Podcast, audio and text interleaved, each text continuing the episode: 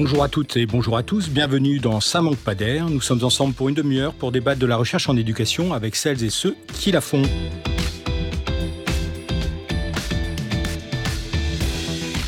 Au programme aujourd'hui, à l'occasion de la conférence de comparaison internationale organisée en novembre dernier par le Centre national d'études des systèmes scolaires du CNAM, le CNESCO, c'est-à-dire la gouvernance des politiques éducatives. Derrière cette expression se cachent bien des préoccupations, des situations, des contextes, mais aussi tout un champ de recherche que nous proposons d'aborder aujourd'hui.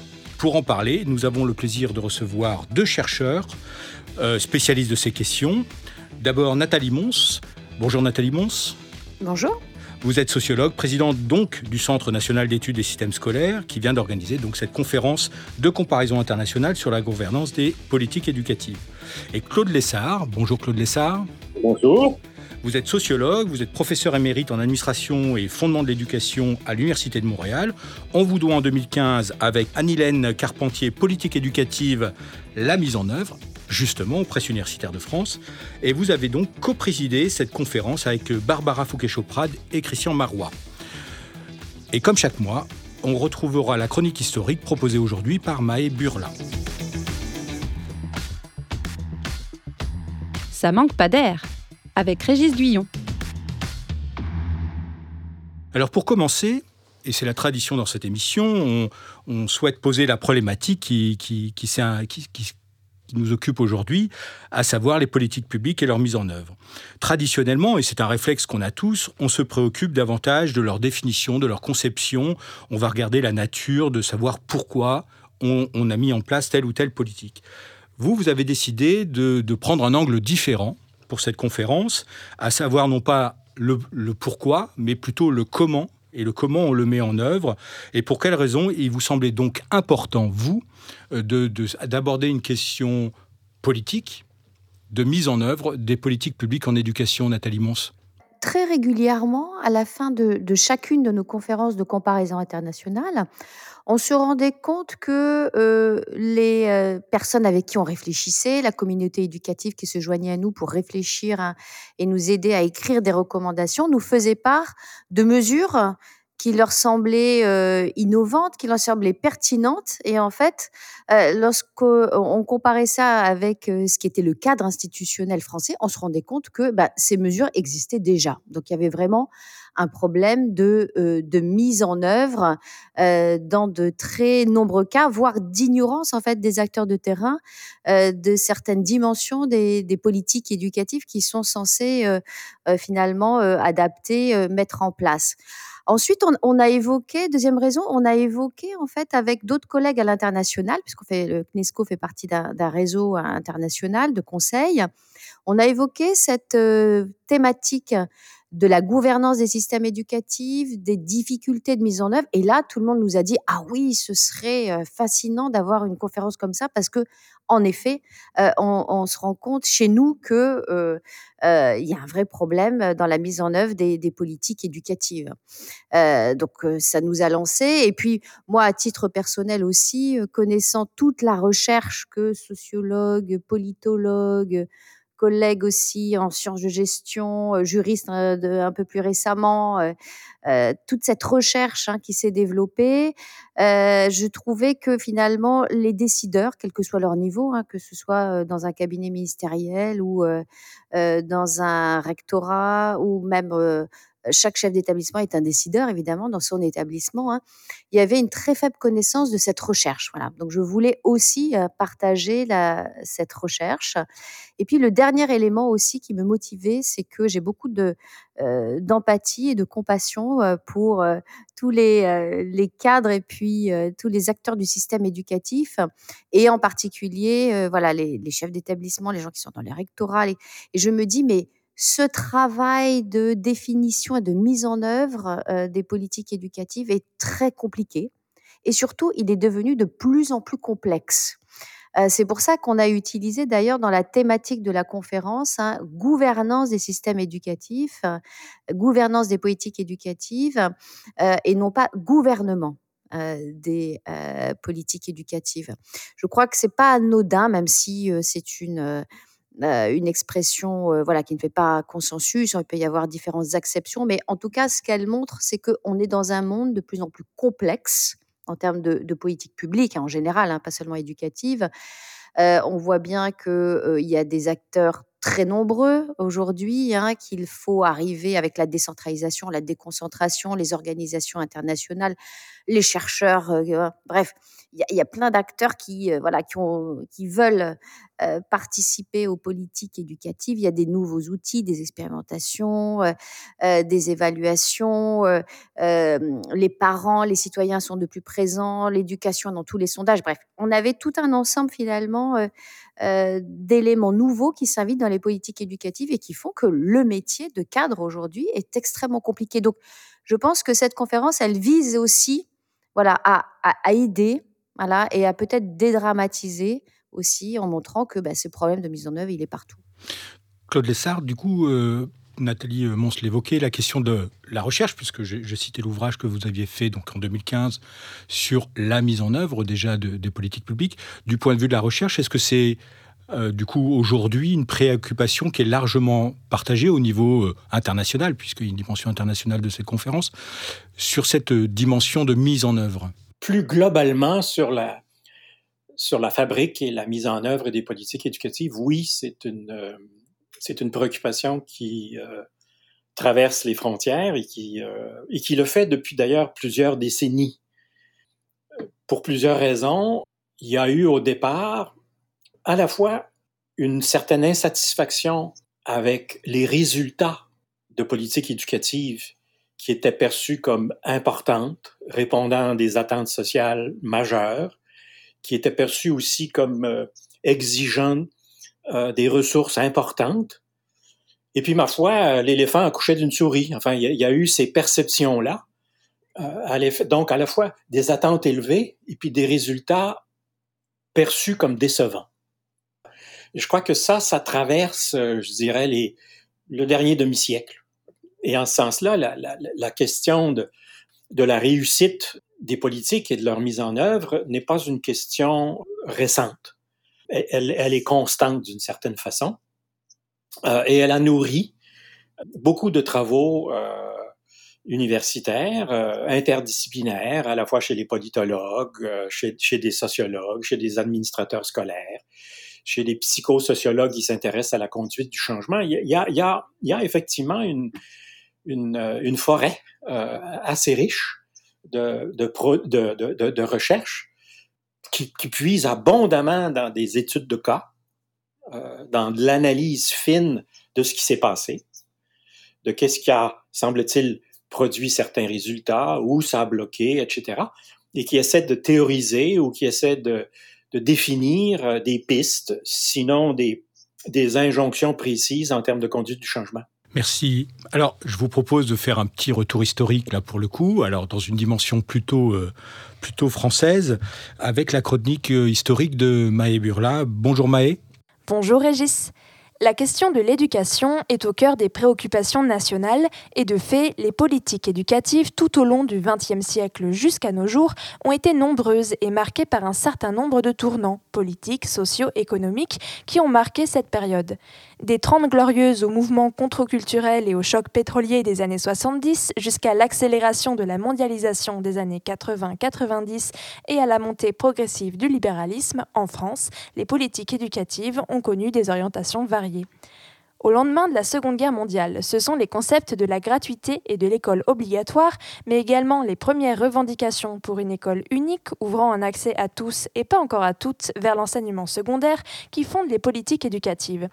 En 1959, la réforme Bertoin, sous le gouvernement de Gaulle, entame véritablement une démocratisation du système scolaire.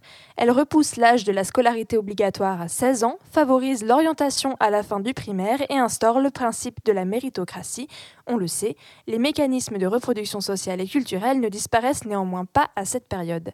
Dans les années 70, les critiques du système éducatif s'intensifient et en 1975, c'est au tour de la réforme Abi de tenter de résoudre les problèmes pointés du doigt. René Abi s'insère dans le processus d'unification et de démocratisation et instaure le collège unique et gratuit.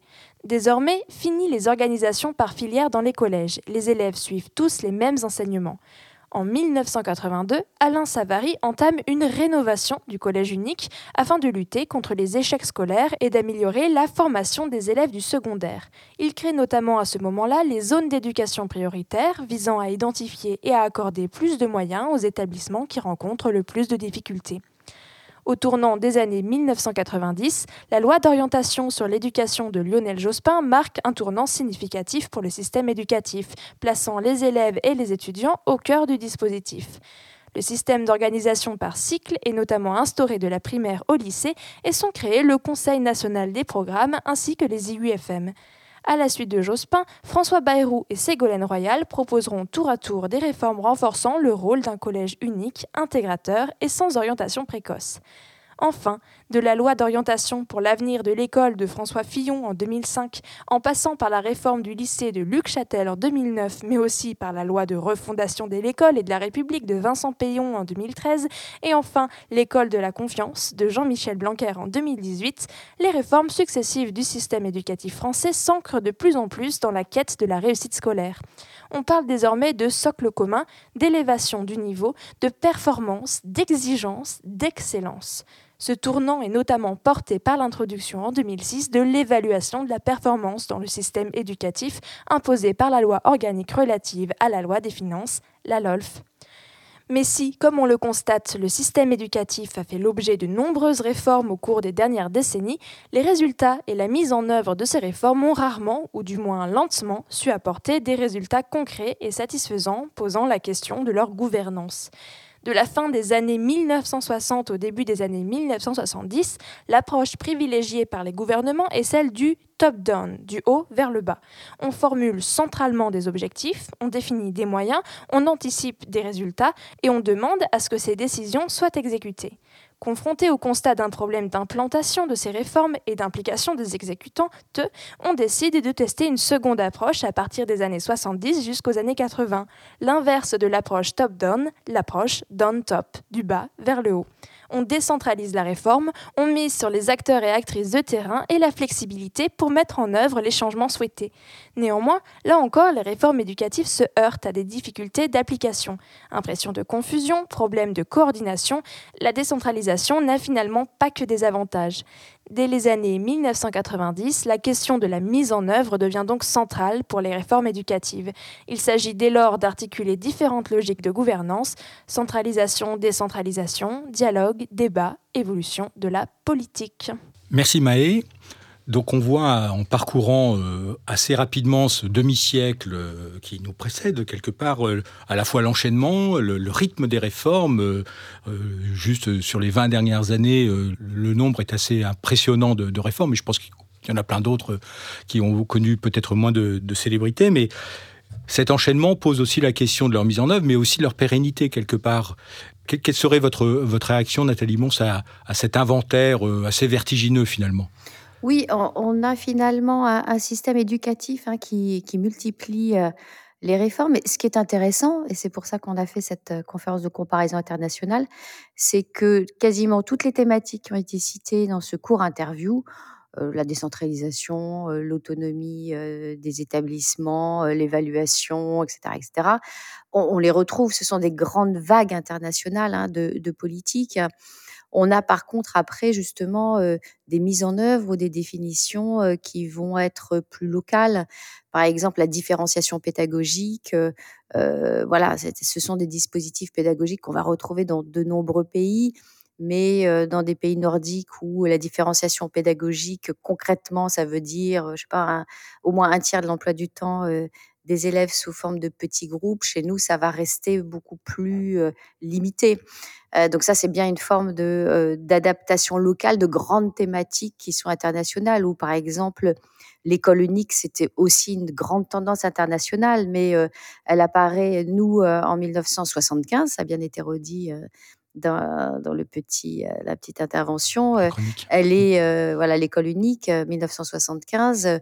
elle date des années 20 aux États-Unis et puis c'est tout de suite l'après-guerre, les années 50 dans la plupart des pays européens. Voilà. Donc on est bien dans la grande vague des réformes hein, internationales, mais avec des spécificités locales.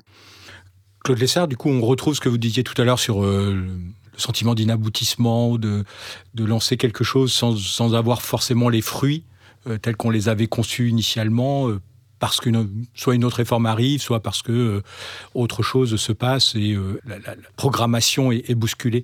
Est-ce que qu'est-ce que vous voyez vous de votre euh, regard depuis le Québec sur sur sur cette chronique-là, sur cette histoire très française en apparence, mais comme Nathalie vient de le dire, internationale, qui s'inscrit dans un contexte international aussi. Non, elle, n'est pas très française, elle est, effectivement internationale.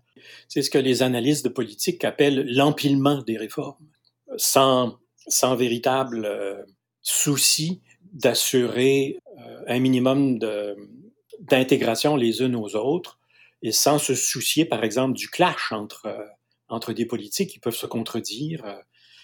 Ce matin, nous discutions d'ailleurs, dans le cadre du, du Chili, d'une politique de valorisation des enseignants, de reconnaissance du métier, et je soulevais le fait qu'aussi il y avait des politiques d'imputabilité, de reddition de comptes, et que ça pouvait euh, arriver en, en, contradiction ou en clash, ça se gère, mais encore faut-il euh, en être conscient et, et, et, euh, et, le mettre sur la table. Non, c'est, je, crois qu'on sait expliquer pourquoi il y a, il y a cet, cet empilement-là. Ce que je voudrais souligner, c'est que certaines études, en tout cas en Amérique du Nord, où les établissements ont peut-être un peu plus d'autonomie que chez vous, cet empilement-là ou cette, cette multitude de, de politiques euh, et de réformes force les chefs d'établissement à faire des choix, plus ou moins légitimés, plus ou moins euh, publicisés. Je fais semblant de faire ceci parce qu'on me le demande. Mais moi, ma priorité, c'est tel truc dans le curriculum, ou c'est établir un partenariat avec euh, la communauté et les parents. Vous comprenez? à travers la, dizaine ou la, vingtaine de politiques éducatives qu'il doit gérer, il peut pas faire autrement parce qu'il a pas, il a ni le temps ni les ressources et il peut pas. Euh, ses enseignants sont pas des girouettes qui peuvent euh, aller dans tous les sens en même temps. Il est, amené à, établir ses propres priorités. Parfois, il le fait avec euh, avec ses collègues, avec les enseignants, mais c'est pas toujours légitime, c'est pas toujours officiel parce qu'il est quand même obligé de payer ses hommages à la ligne hiérarchique. Alors je voudrais qu'on évoque aussi la, question qui a été évoquée euh, lors de ces trois jours de, conférence, hein, avant les ateliers, qui est, celui des métiers intermédiaires, des euh, techniciens pédagogiques. Je crois que c'était Christian Marois qui, en parlait, euh, de, ces conseillers pédagogiques qui interviennent et qui sont des courroies on va dire ça comme ça, on peut utiliser une autre image, entre ceux, entre l'institution, le, monde professionnel des enseignants, et puis la recherche aussi souvent euh, pour, pour euh, des éléments d'assises de, ou de légitimation.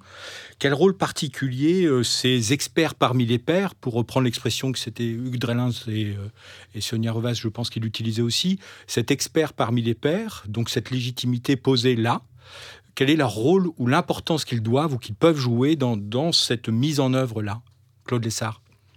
C'est un rôle euh, absolument crucial. Ils sont à la fois les interprètes et les traducteurs d'une politique, d'une certaine manière. Surtout si, par exemple, dans des politiques de, changement curriculaire, euh, lorsqu'on passe des connaissances aux compétences ou qu'on change de fond en comble, euh, et qu'on veut que ça se traduise dans des pratiques pédagogiques ou des pratiques d'évaluation précises, les, conseillers pédagogiques ou les acteurs intermédiaires sont là pour travailler avec les enseignants de telle sorte qu'une certaine compréhension de ce qui est attendu soit partagée. Et puis, il travaille aussi à traduire des orientations ou des injonctions d'une politique, à les traduire dans des stratégies d'enseignement, dans des pédagogies. Je donne un simple exemple. Dans mon pays, lorsqu'on a mis en place les nouveaux programmes dits par compétence ou dits fondés sur l'approche par compétence, à tort ou à raison, il s'est répandu dans le système, en partie par le travail des conseillers, pédagogiques, que mettre en place des compétences, c'est faire des projets. C'est la pédagogie de projet. C'est une traduction, peut-être un peu simpliste, mais c'en est une. Les conseillers pédagogiques font ce genre de travail-là, et en se faisant, c'est donc une forme de traduction très pragmatique. En faisant cela, si les enseignants y adhèrent ou si ça répond aux besoins et aux intérêts des enseignants, c'est sûr qu'en même temps, il, il, contribue à la légitimation de la politique et à son implantation.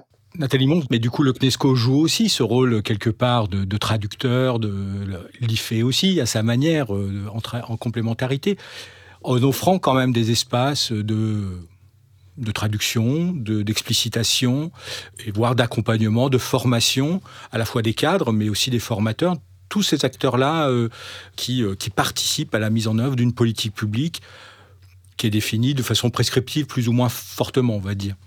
Comment vous voyez les choses euh, de ce point de vue-là, de, l'institutionnalisation quelque part via des structures comme ça?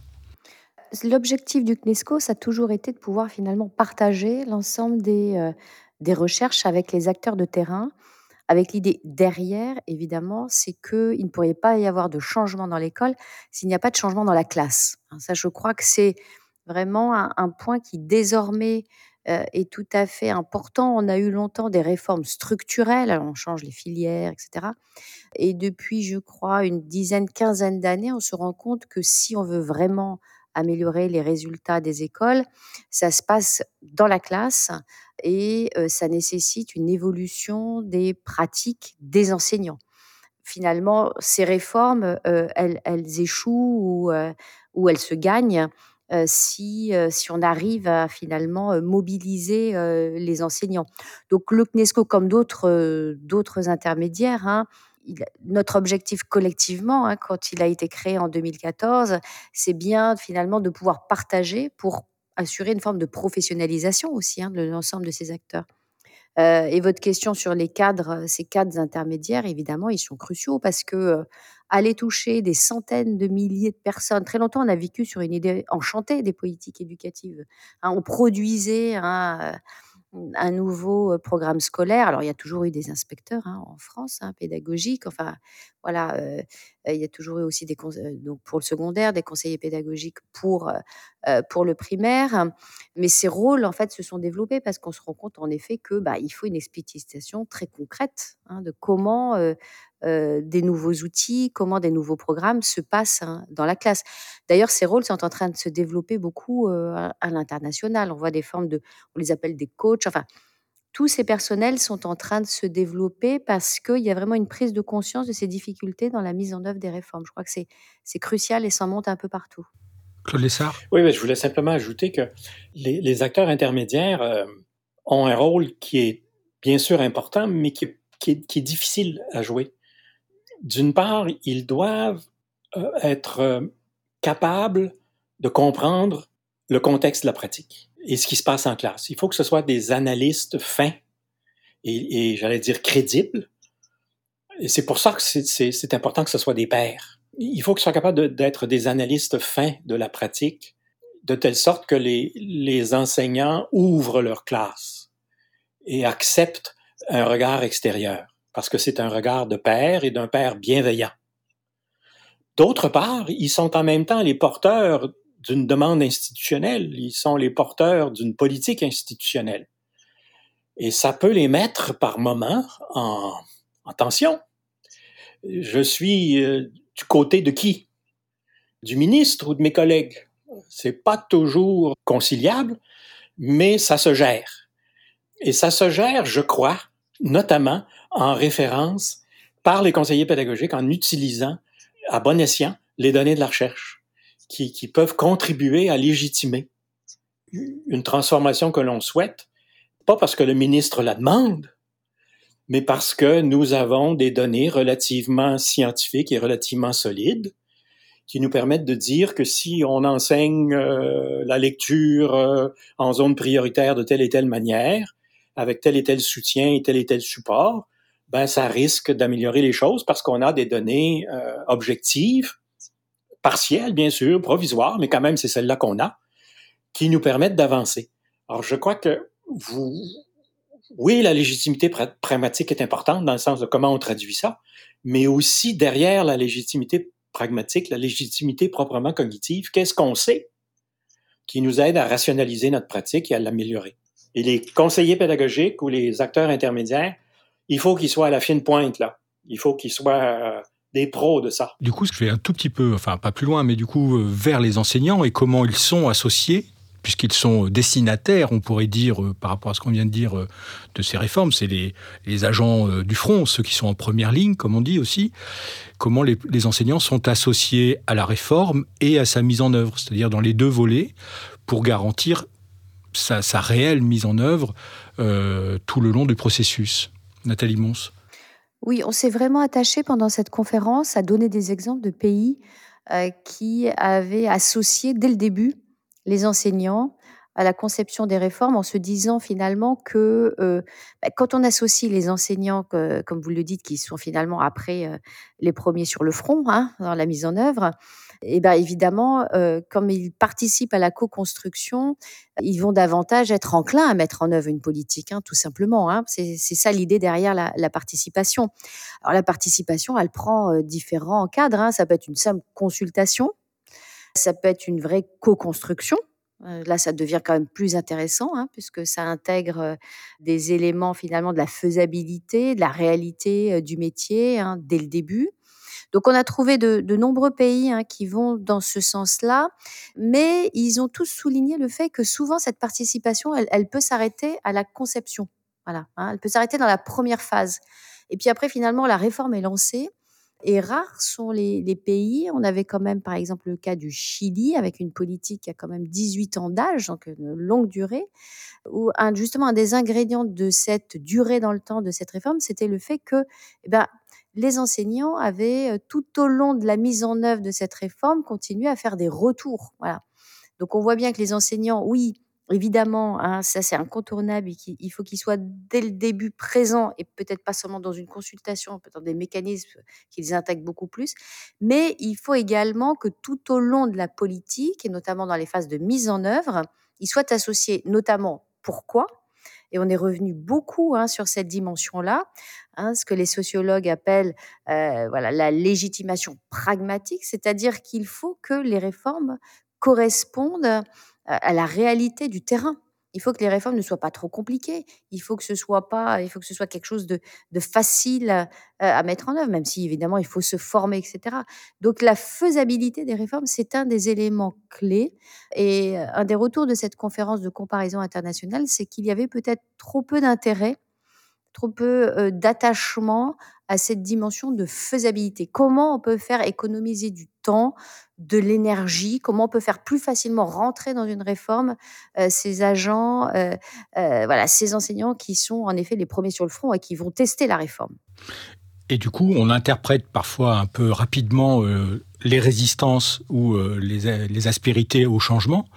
Et on dit, voilà, il y a une forme de résistance, il n'y a, pas d'appétence à vouloir un petit peu actualiser les choses et se mettre au diapason par rapport à ce qui est proposé, en étant un peu rapide sur l'analyse, alors que finalement, ça participe quelque part, ces, résistances participent à, un jeu d'institutions qui, qui bouge par petits bouts, par, par, par petits mouvements. On a trop longtemps interprété la, résistance à, la mise en œuvre des politiques comme étant un blocage corporatiste euh, des, enseignants, alors que dans bien des cas, c'est parce que euh, ce qui leur est demandé n'est pas clair, euh, n'est pas relativement formaté, ça n'a pas nécessairement été expérimenté, on ne sait pas si ça tient la route.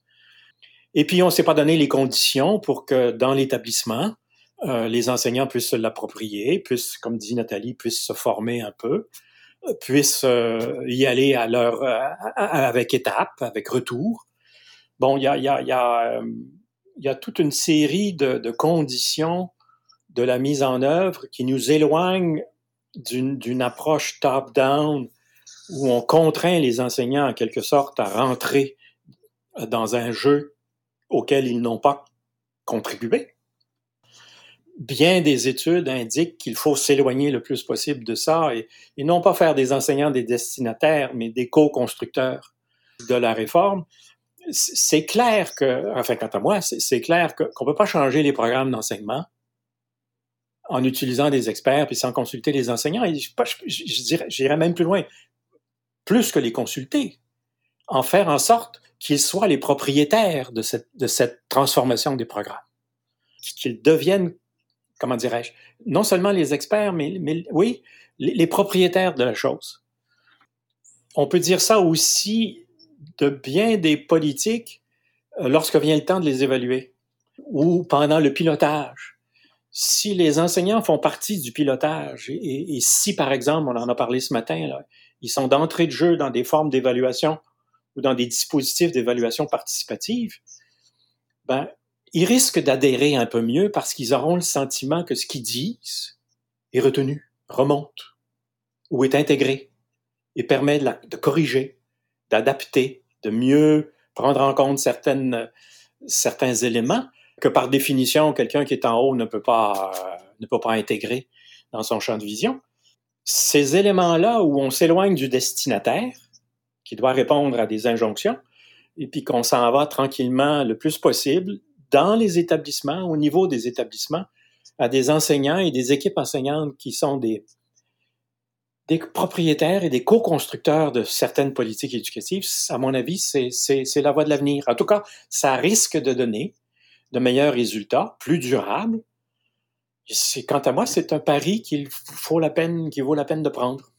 Nathalie Mons Je crois que sur cette dimension, on est déjà en train de bouger depuis une dizaine d'années en France, c'est-à-dire que très longtemps, on a pensé qu'une réforme était coulée dans le marbre. Hein. Il y avait un texte qui était paru au BO et puis voilà, il se passait plus rien. Et puis, depuis une dizaine d'années, on voit se mettre en place ce qu'on appelle des comités de suivi de réforme. Hein. Je pense sous le, mandat politique précédent, le comité de suivi plus de maîtres que de classe. Je pense sous le mandat actuel, le comité de suivi de la réforme du baccalauréat. Mmh. Donc, on voit bien que la, vision des politiques est en train de changer. C'est-à-dire que et qui permet des réajustements. Qui permet, voilà, on est en train de, de, se rendre compte que on ne peut pas avoir tout juste depuis le début. Voilà, comme ça. Hein, ça peut pas être posé. Que l'épreuve de la réalité fait que, que on en fait, doit réadapter les choses. Une réforme doit vivre. En fait, c'est vivant une réforme. Et si on veut que ça s'inscrive dans la durée, il faut se donner les moyens de la faire vivre. Et donc, ces comités hein, de suivi à différents moments ont réajusté les, les dispositifs justement en fonction des, des retours hein, de terrain. Et ça, je pense que euh, dans l'ADN française, c'est un changement qui est tout à fait significatif. Je pense que euh, peu d'acteurs se sont, euh, enfin, l'ont souligné, mais je crois que là, il y a un basculement dans la conception des, politiques et dans leur mise en œuvre en France. Pour conclure, quelle est la place que la recherche joue, ou peut jouer, ou doit jouer, dans la mise en œuvre des politiques? On sait qu'elle peut être mobilisée dans la conception, justement, mais elle est euh, parfois plus ou moins discrète dans la mise en œuvre euh, telle qu'elle est, euh, elle se réalise dans différents euh, contextes ou différents territoires. Claude Lessard, votre point de vue sur la place du chercheur? Il y, a, il y a un débat parmi les chercheurs là-dessus dans plusieurs pays et déjà depuis plusieurs décennies. En gros, on se chamaille entre deux postures. Ou bien la recherche prescrit et se traduit en règles qui doivent s'imposer aux acteurs, ou bien elle éclaire les pratiques, elle informe les processus, y compris les processus de mise en œuvre. C'est le modèle des, des lumières qui était euh, proposé. Voilà. Si vous voulez. Euh, ou bien si elle, si elle indique des pistes, elle sait très bien qu'elle ne peut pas les contextualiser euh, à l'échelle du globe, et qu'il y aura toujours un travail important de, de contextualisation dans, dans chaque dans, le cas de chaque pays, chaque système éducatif. On se, bagarre beaucoup là-dessus sur est-ce que la recherche informe ou est-ce qu'elle fonde? Je suis de ceux qui disent qu'elle informe. Ça, c'est pour ce qui est des rapports entre la, recherche et, disons, les pratiques ou les pratiques. L'autre chose que je voudrais dire, c'est que on ne devrait jamais parler de la recherche. Il y a des recherches. Et des chercheurs et des chercheurs qui ont des pratiques de recherche et de rapport euh, avec le terrain différentes, qui ont des cadres de référence intellectuels différents, qui appartiennent à des champs disciplinaires différents, qui sont en concurrence les uns avec les autres. Alors de dire la recherche nous dit ceci, je ne sais pas par quel raccourci on arrive à, dire cela, ça m'apparaît euh, très très discutable. Le, collègue euh, tchèque, Stanislav Tchèque, oui, avait mis sur la table quelque chose d'extrêmement intéressant lorsqu'il disait finalement, j'observe dans mon pays une, scission entre des chercheurs et des experts. Mm. Euh, les chercheurs continuent à faire leurs recherches et ils s'éloignent d'un travail de traduction, parce que c'est ça un expert. L'expert, il dit aux, décideurs, voici ce que, ce que je pense que la recherche vous dit et que vous devriez faire. Il, indiquait qu'il y avait comme une espèce de division du travail. Ça serait intéressant de, mieux connaître cela. Mais vous et moi, vous savez très bien que les experts que nous entendons, ils changent dans le temps ils appartiennent, ils ont des cadres différents. Il en guillemets, il y a des modes. Euh, certains se plaignent de modes pédagogiques, mais moi, je pense qu'il y a des modes dans l'expertise aussi. De telle sorte que c'est, autant je, trouve que je maintiens ce que je dis, la recherche est importante, il faut en tenir compte, et il faut que les acteurs de l'éducation, en guillemets, se confrontent, se frottent à ce que la recherche dit. Et plus ils vont se frotter, plus ils vont devenir, en guillemets, un public averti, et ils vont finalement adhérer à ce que je pense, à savoir que la recherche peut les éclairer, peut les informer, mais il faut qu'ils exercent en tout temps, en contexte, en situation, leur jugement professionnel. Nathalie Mons, du coup, euh, la frontière entre le chercheur et l'expert, euh, et euh, il y en a peut-être d'autres, hein, de, frontières qui sont franchies par les uns par les autres. Est-ce que, du coup, vous avez aussi une vision de, celui qui fonde, de celui qui, qui éclaire, qui accompagne, voire qui met les mains dans le cambouis, dans, comme on dit, dans la mise en œuvre, qui participe réellement et de façon publique? Sont-ils encore des chercheurs quand ils sont dans cette posture-là? La, philosophie, en fait, réellement du CNESCO, hein, c'est de pouvoir justement mêler des expertises différentes. Hein. Euh, c'est-à-dire qu'on part évidemment alors de, la recherche stricte, hein, alors toujours pluridisciplinaire. Je pense que Claude a raison euh, d'insister euh, là-dessus et on l'a bien vu dans cette conférence de comparaison internationale. Hein, euh, on a des sociologues, on a des politistes, on a des économistes, on a des psychologues, enfin, et chacun apporte un regard différent. Donc je crois que euh, si on veut vraiment aider les acteurs de terrain, c'est grâce à un couplage hein, de, de, recherche qui soit pluridisciplinaire.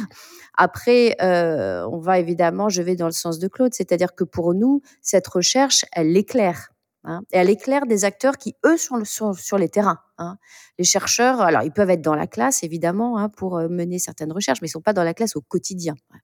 Donc les réalités du quotidien, réellement, c'est les chefs d'établissement, c'est les enseignants, c'est les conseillers pédagogiques, etc., etc., qui les connaissent. Donc nous, c'est vraiment la philosophie du CNESCO, c'est de pouvoir finalement se confronter Hein, se faire, faire en sorte que ce puisse se confronter, euh, que puisse se coupler, que puisse se nourrir, s'irriguer euh, ces expertises, ces savoirs de terrain et ce, ces savoirs issus de la recherche. c'est ça qu'on vise au CNESCO.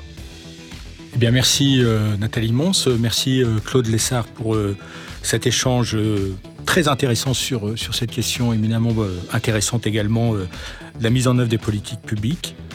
Ça manque pas d'air, une émission de Régis Guyon, préparée avec Maë Burla, étudiante à l'ENS de Lyon, à la réalisation Sébastien Boudin, au mixage Laurent Gaillard de Réseau Canopé. Rendez-vous le mois prochain pour une nouvelle émission.